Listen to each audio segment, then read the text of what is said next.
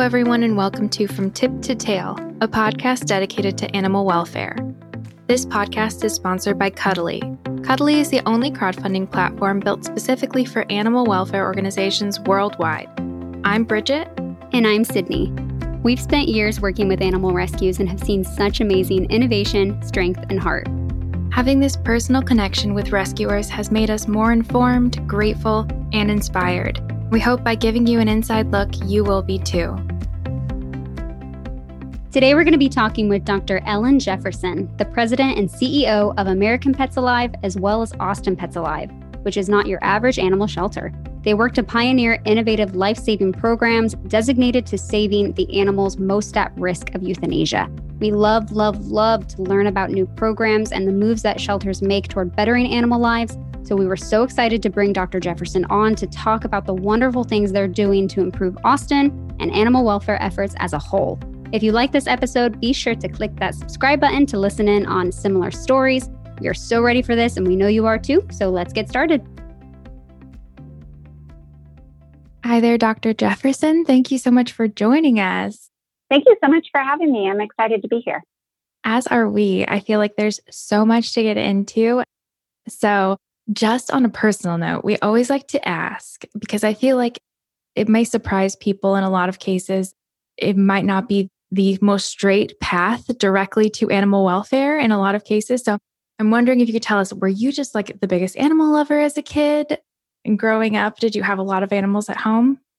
Yes, I did actually. I wanted to be around animals my whole life. And I lived in a house where my parents and my family was mostly allergic to animals. So I didn't actually have a lot of dogs and cats. We had one dog, a schnauzer, that died when I was 12. But I had tons of other animals like parakeets and hermit crabs and rabbits and hamsters and gerbils and fish and everything that I could get my hands on, we had. And I loved pets a lot. And I wanted to be a vet from the earliest time that I can remember. I really wanted to do something that would be around animals and for animals and to help them. And at the time, this is back in the 70s and 80s, I didn't think there was anything else that would allow me to do that other than being a vet. And so I had my eyes set on becoming a veterinarian from like 10 years old onward, all the way through college and, of course, getting into vet school. And I'm one of those strange ones that knew exactly what they wanted to do right from the beginning.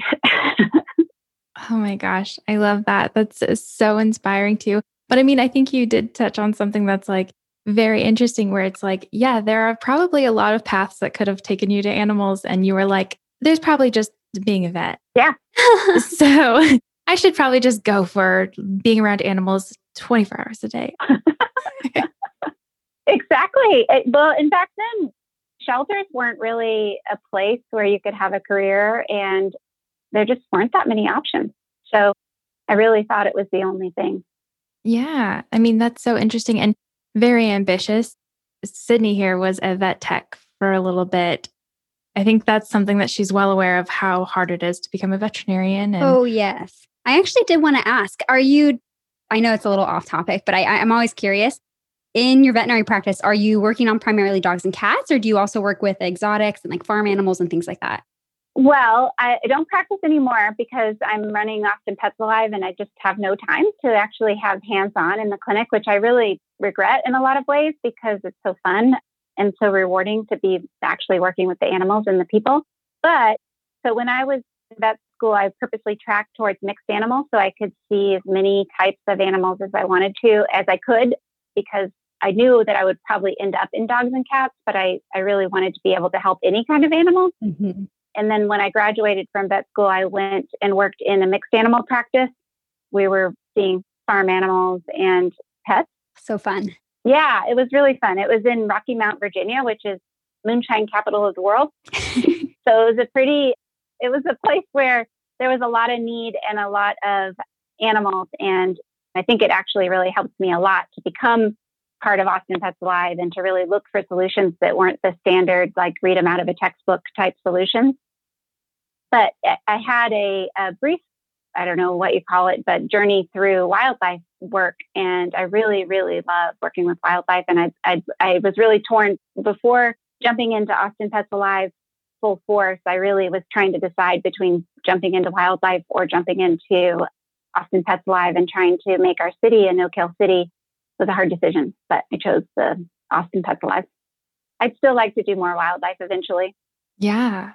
Well, so, I mean, going back a little bit then, so how was that transition for you? How did you move from really dedicating yourself as a veterinarian over more towards like animal welfare and the nonprofit sector? So I went into vet school thinking, and from the beginning, I wanted to become a veterinarian to help animals. Like I wanted to be able to help animals in any situation and not feel helpless, I guess is the right word, driving by an animal hit by a car or having something bad happen and not knowing what to do about it. While you're in vet school, at least back in the early 90s or mid 90s, the curriculum is really set up around trying to get you to graduate and focus on private practice, focus on building your business up. And it really kind of pushed away from nonprofit work and from not helping, of course, helping is always good, but really being accountable for the degree and not giving away services, not doing anything that might look like you're able to do it less expensively than your competitor down the street. And so when I left vet school, I call it being brainwashed. And I think it kind of is. I mean, you go through school and they're looking for a certain type of philosophy when you graduate, but I left going, not even thinking about nonprofit work at all. So I entered into private practice and did that for a year before moving to Austin. And when I first moved here, I didn't know anybody. And I had taken a job at an emergency clinic overnight. And the overnight's only 3 nights a week. So you have plenty of time during the week to do other stuff. And so I started volunteering at the local shelter, which the city of Austin had. And I just had no idea what I was walking into because we didn't learn about it in school at all. We learned, I mean, there was like one field trip, one day into a shelter, and that's it for our entire curriculum at vet school. Walking into the shelter and offering to help in any way, I didn't expect there to be, I think at that point, they were taking in almost 40,000 animals a year and had an 85% death rate. So the animals that were coming in really didn't need a vet to get them out. There were so many healthy animals that were coming in that didn't have broken legs or problems at all that were still being euthanized. So I ended up doing a lot of spay neuter for them in the shelter, but feeling pretty helpless. And I can definitely remember a time when like a pivotal moment for me was doing surgeries and they were doing a big remodel. And so the euthanasia room was the same as the surgery room because the vet team the vet staff was doing the euthanasia. And of course, if you're euthanizing that many animals a day, it's just like all day constantly. And so I was doing my spays and neuters for the animals that they had chosen for adoption, or maybe the public had chosen to be adopted as they walked through the shelter. And then on the table next to me, they were euthanizing animals hand over fist. So it was really, really difficult for me to keep thinking about my one surgery that might take 30 minutes because I wasn't really fast at that point in my career. And then seeing these animals die minute after minute after minute and feeling like I was not at a place where it didn't feel like I was offering much to help. And so at that point, it was just like a hobby. And so I got more involved in the shelter industry by trying to a couple of the smaller shelters around Austin, but also starting EmanciPet spay and neuter clinic and trying to prevent the birth from happening so that hopefully fewer animals would end up in the shelter. And then hopefully that would translate into fewer having to die at the end of the road at the shelter. So I ended up doing that for 9 years in addition to my full-time job. So it was kind of a slow transition over to completely nonprofit work, but I was trying to use my veterinary skills to improve the situation. Honestly, I had no idea that this was occurring. And I bet even though you have social media and you have the internet, I bet there's still a lot of people that have no idea that animals are in such need in shelters. It's so shocking to hear too, that in your entirety of vet school, it wasn't something that was in the curriculum. Cause I mean, it's such a big issue. You would think that the two would correlate, that it would happen more. So that's really interesting to hear that that's not included as much as it needs to be, or as much as it should be at least. Yeah. And there's some schools that are doing more than others. The University of Florida has a really strong shelter medicine program. Cornell has a really strong shelter medicine program. UC Davis, University of Wisconsin. And I think others are cropping up, but it's not as nearly as many as it should be. And it's certainly not the core curriculum for all of the schools. So yeah, it's kind of surprising. Absolutely. It is interesting to hear too, that it sounds like they kind of were prepping you like almost like a business course, that they were like, how to establish yourself, how to get your name out there, and how to build up your business. And then it was like, and your trade is animals, but that's kind of a side note almost. Yeah. That's heartbreaking. I mean, it was a few decades ago now though. So it's like, you cross your fingers and you hope things are different. And there seems to be a trend moving towards like more awareness. And I'm wondering if you can maybe speak to that given where you are now. Yeah. I don't have the exact stats in front of me, but there is certainly a more heightened awareness in the veterinary world about maybe not shelters, but the needs of pet owners who can't afford regular veterinary care. And Dr. Michael Blackwell with Align Care has done a ton of work on trying to understand a ton of research on gathering data about exactly how many people are left behind by our current veterinary medical system. And it is a lot of people. And there's something like $1 billion left on the table every year that veterinarians aren't bringing into their business. They're just ignoring it completely because the cutoff for people who can afford services is much higher than the poverty line. And so there's a lot of people who are making more money than what would be considered the poverty line, but still can't afford full service care, but they could afford something. And that something is not even being addressed at all. They're not capturing that money.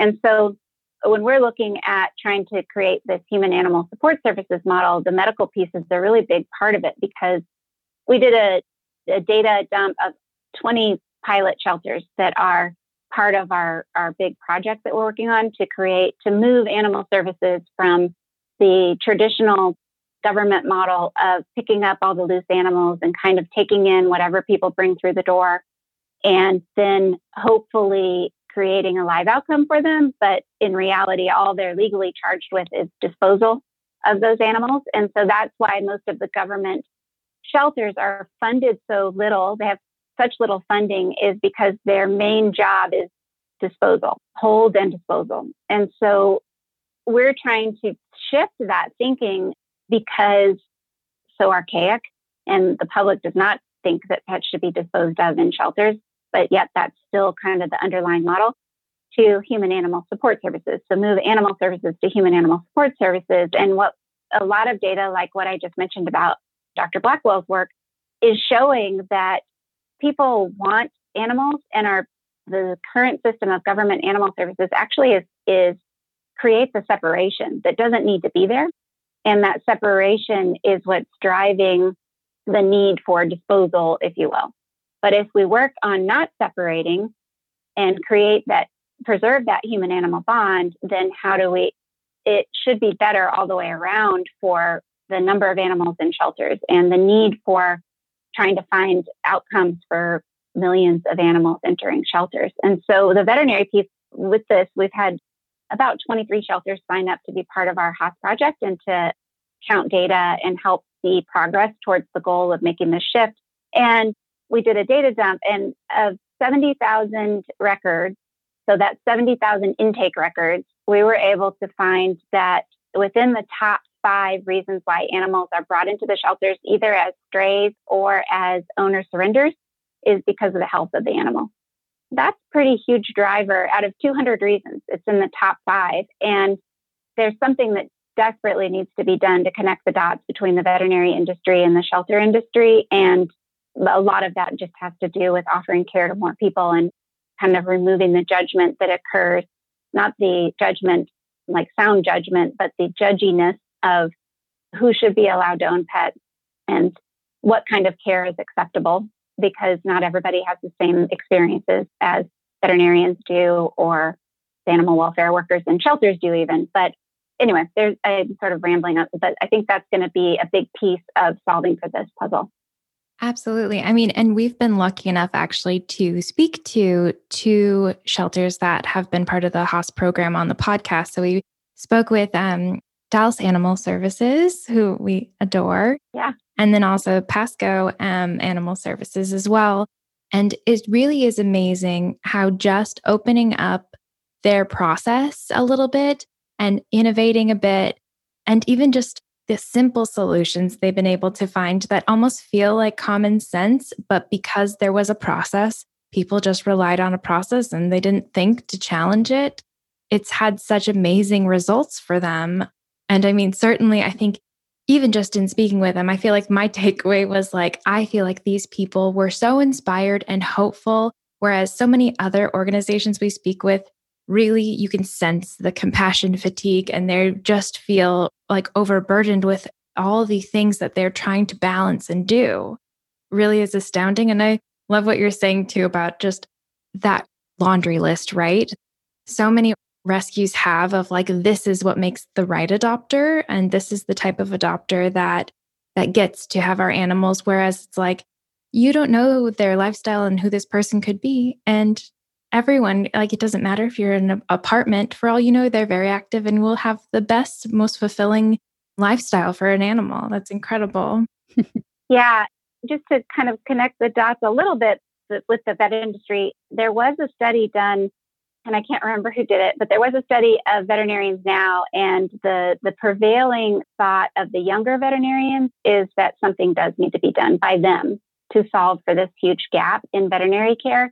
And so this old thinking of we shouldn't give away services, there are people who just shouldn't have animals, the mantra of if you can't afford it, you shouldn't have it.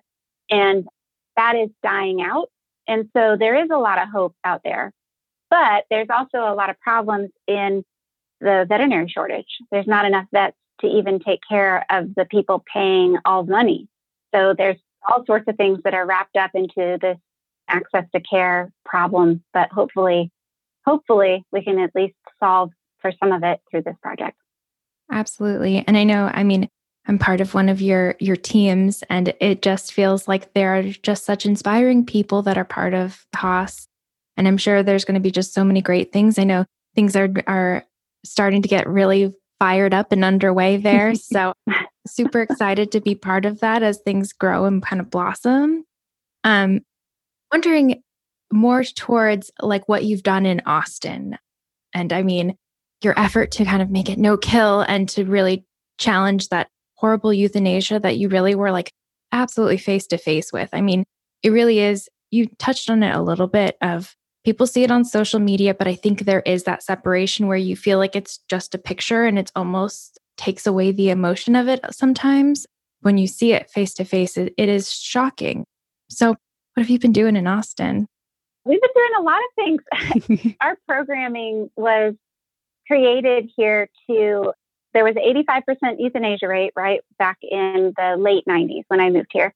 And there was a lot of work done to try to decrease the intake rate from the 90s to the mid 2000s. And so by the time that I was doing spay neuter throughout that period, there was Austin Pets Alive was actually run by a different person. And it was an organization that was really built about advocacy and trying to get the city council to do more for the shelter itself. So they were able to get the shelter budget doubled. If you can imagine taking in 40,000 animals for, I think it was a $1.5 million budget, which is ridiculously small. Like it really is only enough to catch and kill. So they were able to double the budget. They were able to start a volunteer program at the city shelter, and they were able to, get the hours of adoptions to be open every day, which a lot of shelters back then, and even some now, are still open like 3 to 5 p.m. Monday, Wednesday, Friday. But they're open all the time for intake, but not for adoption. So those things were big wins. So by the time I joined Austin Pets Alive in 2008, the city was taking in about 25,000 animals and had a 45% live release rate. So better, it was a better situation, but definitely not good. And what we started with, I had just spent 9 years spaying and neutering everything I could get my hands on, and not seeing those numbers change in a more dramatic way over a whole decade of my life, I was sort of surprised by that. And so I wanted to get more involved in the shelter again and see if there was some other way that there could be an intervention in the deaths of all those animals. And so we created we had no staff, we had nothing. Austin Pets Alive was still just a very grassroots, no budget organization. We didn't have a building, we didn't have staff, we had no money. And so because of the connections I had through EmanciPet, I knew a bunch of people that really wanted to see Austin become a no-kill city. We pulled together people to start brainstorming about how we were going to make this happen. And so the first thing we did is set up a volunteer group that would walk through the shelter. The city director gave us access to walk through the shelter every day. The shelter would close at 7. They would make a euthanasia list at 5. And then by 11:30 in the morning, all those animals would be gone, dead. And so we wanted to look at that list at 5 every day as soon as they finished making it, so that we could try to pull as many as we could out at the very last minute. And then that way we could actually make a measurable impact on the euthanasia rate for that day, which would translate into that week and then that month and that year. And so that's where we started. And what we found is that an awful lot of animals just needed to go to foster for a few days. They just needed a little more time and marketing. And that's it. So almost no help needed. And we were able to grow by accident. We grew the largest foster program in the country because we were just pounding out on Facebook and Craigslist, just asking people to come and open up their bathroom for 2 weeks. Give us 2 weeks to get this animal placed. And people were coming out of the woodwork to try to help, which was really amazing. And I didn't even know how unique that was at the time, because that's all we had. We didn't have anywhere else to put them. And then what we found after we started digging through like the easy ones, then we found that there were large groups of animals that really had no way out of the shelter. If they came in with that specific problem or were that type of animal, they were not going to get out of the shelter alive. And so Austin Pets Alive started to create specific programs that would allow every animal that came in with that problem or that whatever the label was, then every single one of them would have a pipeline out to a live outcome through a different program than what the city could offer. So those were our bottle baby program. There were 2,000 kittens a year coming in, and they were never saved because they were less than 6 weeks old, and they'd be put in the kennel and they couldn't wait overnight. So they were just instantly euthanized. And so we created a program, a bottle baby ward, to handle all of those coming over, be fed throughout the night, and then moved to foster as fast as we could until they were ready to be adopted. The next biggest group, another big group, was the parvo puppies. So puppies that have parvovirus, there was maybe about 500 a year that were coming into the shelter. And the problem with those is that a lot of shelters won't even waste a parvo test on them, quote unquote, because they look like they have parvo, and so they potentially could be spreading it even if the parvo test is negative. So a lot of times that's a bigger group than just the ones that are actually positive. Back then, the shelter would euthanize the puppies in the next kennel next to them on either side because there was an assumption that they would have contaminated that far out, even if those were healthy at the time. So we created a parvo ward, which was a lot like a veterinary hospital where you just treat them, bring them in and put them in isolation, treat them, and then get them out. We created a ringworm ward, which is basically the same thing for cats with ringworm. And then we set up our medical team to be ready for emergency intake all the time. So hit by cars that were coming in and being immediately euthanized at the shelter would just come to us right after they had their intake at the city shelter. So we were able to create these interventions that allowed us to start cutting down that number that was being killed until it was really small. And we really tried to use data every step of the way and make sure that the actions we were taking were creating that measurable difference in the live release rate rather than duplicating efforts of any other rescue group in town or taking animals off the streets. There's a lot of push to do that, but our goal was to make the city shelter a no-kill shelter, which then by extension makes the whole city a no-kill shelter, because that's the only place that animals would be unnecessarily euthanized in. I love what you're saying too. It's like you were looking at the problem and you really were like pulling data and finding like data-centered solutions that were making a big impact on your specific community. Cause I would imagine, I mean, a lot of what you mentioned, I think, is nationwide and certainly affects every shelter, but there were probably like problems that you were facing that maybe Another city wouldn't be facing that exact problem, but you're literally looking at your animals. I love that it's the little things too. Like when you were talking about the parvo puppies and how they would potentially euthanize the ones next to it, I was like, just like had to take a moment and just listening to that. It was just unnecessary killing. It's something as simple as creating an isolation ward or somewhere to put those potentially contaminated or contagious animals so that you're not having to unnecessarily kill surrounding pets. It's something as simple as that saved hundreds and hundreds and hundreds of lives over the past years.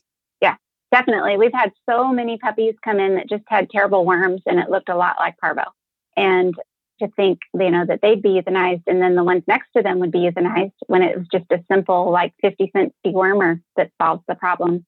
So yeah, that's what I mean is I don't think people really understand what's happening in shelters. And I don't mean all shelters. This is really isolated to generally the government-funded shelters because of the funding that is associated with their programming. And it's just something that needs to change. Absolutely. I think that's so true. I think there is this idea of when you find an animal, whether they are injured or whatever it is, that's what you do. You bring it to the shelter. I think there's that mentality and that makes you a good person and it makes you a good Samaritan because you helped that animal in your head. But I think there are so many people who don't realize that most shelters don't have medical facilities and they can't care for these animals that have these issues. And a lot of times they are going to be sitting in that shelter on borrowed time. So I love that you just fueled up your vet staff. It sounds like.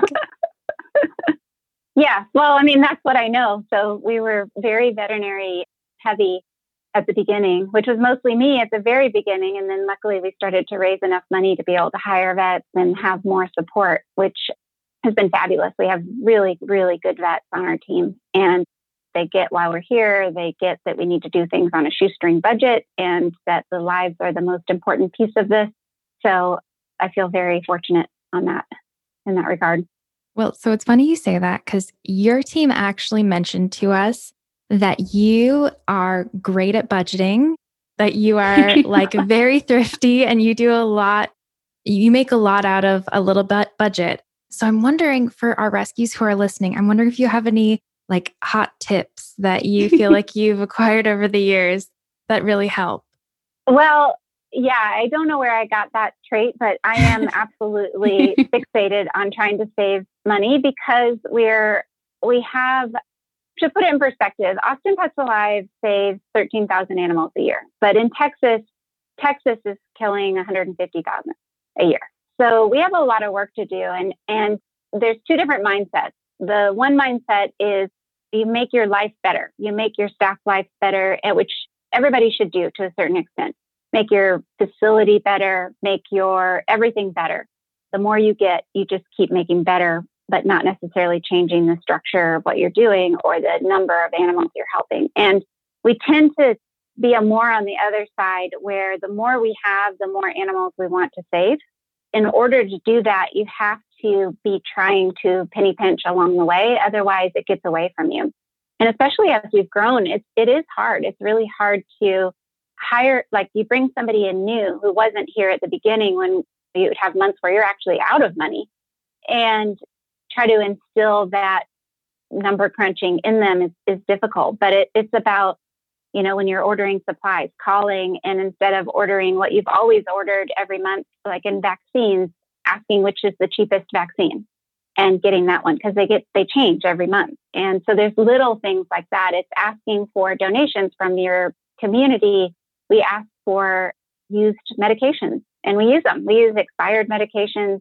And of course, under state law where we own our animals and can treat them accordingly medically, then we're able to do that.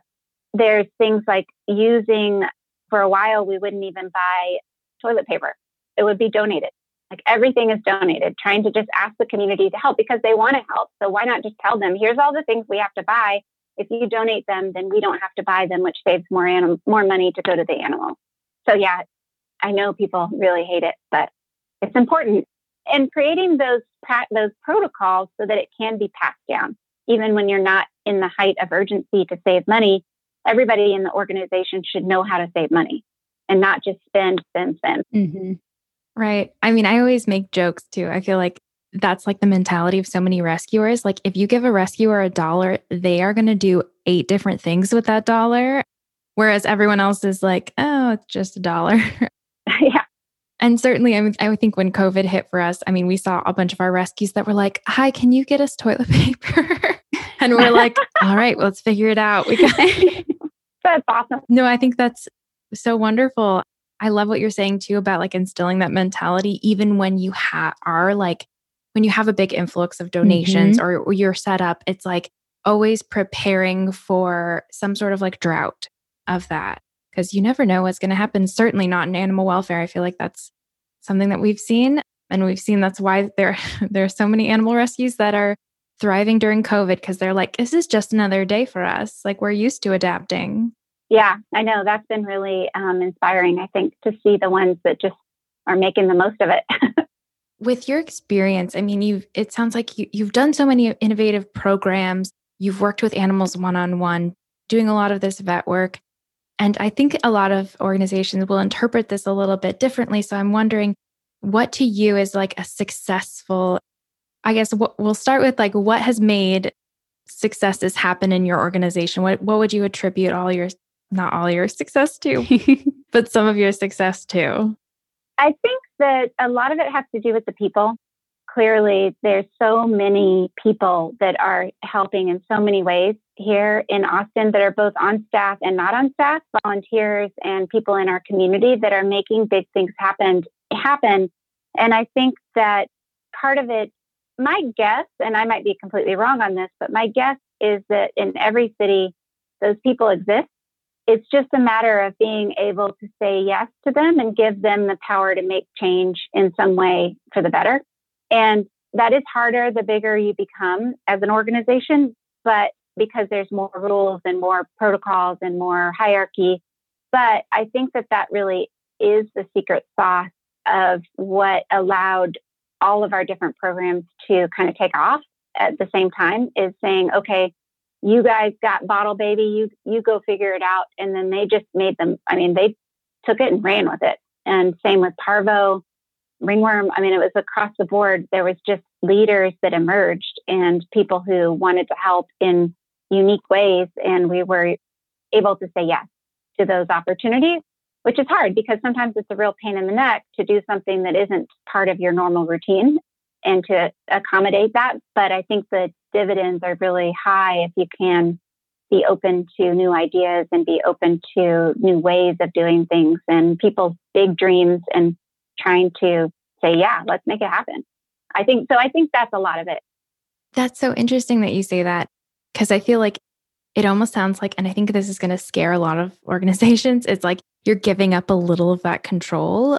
And I know when we spoke with Soy Dog Foundation, that's what he was saying. He was like, there's like the founder syndrome where you want to manage so much and it becomes like part of your persona. And so you need to control everything. But it sounds like what you're saying is like, no, like empower these people to like grow on their own and follow the path that they're most passionate about. Yeah. And I think the hardest part for me as we've gotten bigger is just creating boundaries or guardrails. So it's like, go down that path, and here's your wide guardrails of, try to stay in this lane at least. Right. No, I think that's super important too, because certainly you don't want someone who's like all of a sudden like, we're 100% turtle rescue now. Yeah. Or changing. I mean, I think what we see a lot of is trying to move more and more towards the normal, the less risk tolerant taking of animals. And that's sort of where it drifts. And so you do have to have guardrails in place where it's like there's basic tenets to the work that we're doing, and how do we keep those enforced and prominent, have everybody help understand what that really means. Absolutely. That's so important. So with all these projects in place, and I mean, obviously HASS underway, how has COVID been for your organization generally? I mean, we've been asking people and we've seen a bit of a trend, but I feel like it does vary a little bit. Well, there's no question that it was hard and scary. you know, we've had to completely change our operations to be not on site, not to have very many people on site, not be open to the public, do everything remotely. But I think that the teams all really rose to the occasion and did a ton of work to try to make sure that that was successful. They adapted really quickly to the remote adoptions and foster placement and the drive-through dog and dash foster placements, and trying to create more marketing online so that animals could be placed remotely. So there was just a lot of work that happened that I think made it so that we didn't really fall down too much. We were able to kind of pivot and regroup and figure out a new way forward. We're still trying to figure out how we do more HASS programming in Austin. We haven't quite figured that out, but we are working on it and trying to create those pathways here and also save all the animals that are in Austin and also help a lot of Texas. I think part of what COVID really opened our eyes to is the plight of so many shelters across Texas that are really struggling and maybe weren't quite so fortunate to have people stick by them and donors stick by them and fosters come forward. And so maybe are at a larger place of having to euthanize more animals again. And so we're trying to help them. So anyway, yeah, we've done a lot in COVID, thankfully, because people have been very supportive. And I really attribute that to our marketing team to help get the message out about what we need help with and what we're trying to accomplish and how this is affecting us. And so people can help, because if they don't know about it, then they can't help. That's such an important point. I feel like there are so many organizations out there that I think they don't want to ask for help because they feel like they're asking for a handout. And I think that's such a heartbreaking thing, because it's like there are so many people that would love to help. And if only they knew about the opportunity, they don't feel like they're handing out charity. It's really enriching their lives so much as well. Yeah. Do you have personal pets at home? I do have personal pets. I have 4 dogs and 1 bird right now. That's it. That's down from 5 dogs and 5 cats and 2 birds, but we're trying to not be too crazy and overloaded at home because we live in a small house. But our 4 dogs, we have 3 distemper survivors and 1 dog that was just really scared of people. She's better now, but she was almost untouchable for about a year. Oh my gosh. And we just decided to keep her. Wow. Yeah. So she's really sweet. And they're all really sweet, but the post-distemper dogs were really severe cases of distemper and very disabled as a result. And so we figured they probably aren't going to find, owners that are vets and can take care of all their medical needs for the rest of their lives.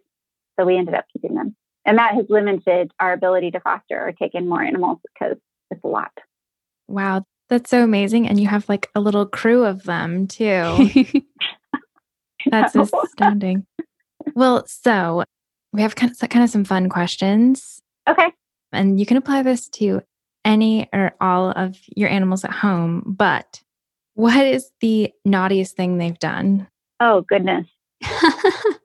There's so many things. I'm trying to think of recent encounters. I have one of my distemper survivors, his name's Bullfrog, and he couldn't open his mouth for 2 years. And so he could only open it just like, I don't know, half inch, and he could get his tongue out and eat food and drink water and stuff, but he couldn't really do much with it. And he was this little tiny puppy when I started fostering him, and he had parvo with his littermates died, and they actually had distemper, but they also had parvo. But so he was really, really in bad shape. It took him about a year to be able to start walking with his front legs. He would just walk with his back legs and kind of wheelbarrow around. And when he started walking more and actually running, he started chasing people, and he would run into them with his mouth, but he couldn't open his mouth. So we were like, oh, he wants to say hi to you. And then slowly started to be able to open his mouth. And now he bites people on a regular basis because he's so cute and little, and people let their guard down around him, even after we give them every warning in the book. Yeah. So that's pretty naughty. Luckily it doesn't hurt because he doesn't have very many teeth, but it's still very insulting to people. Yeah, that's something Sydney and I talk about all the time. We feel like everyone who has a big dog, it's like they are the most well-trained large dog you've ever seen because they know they can't act out. But every little dog is like a wild thing. Yeah. Yeah. We were just talking to another rescue and they were saying that they'll come home and their little Yorkie will be just sitting on their countertop. Like it's just, and it's like a Great Dane would not get away with that. That's so funny.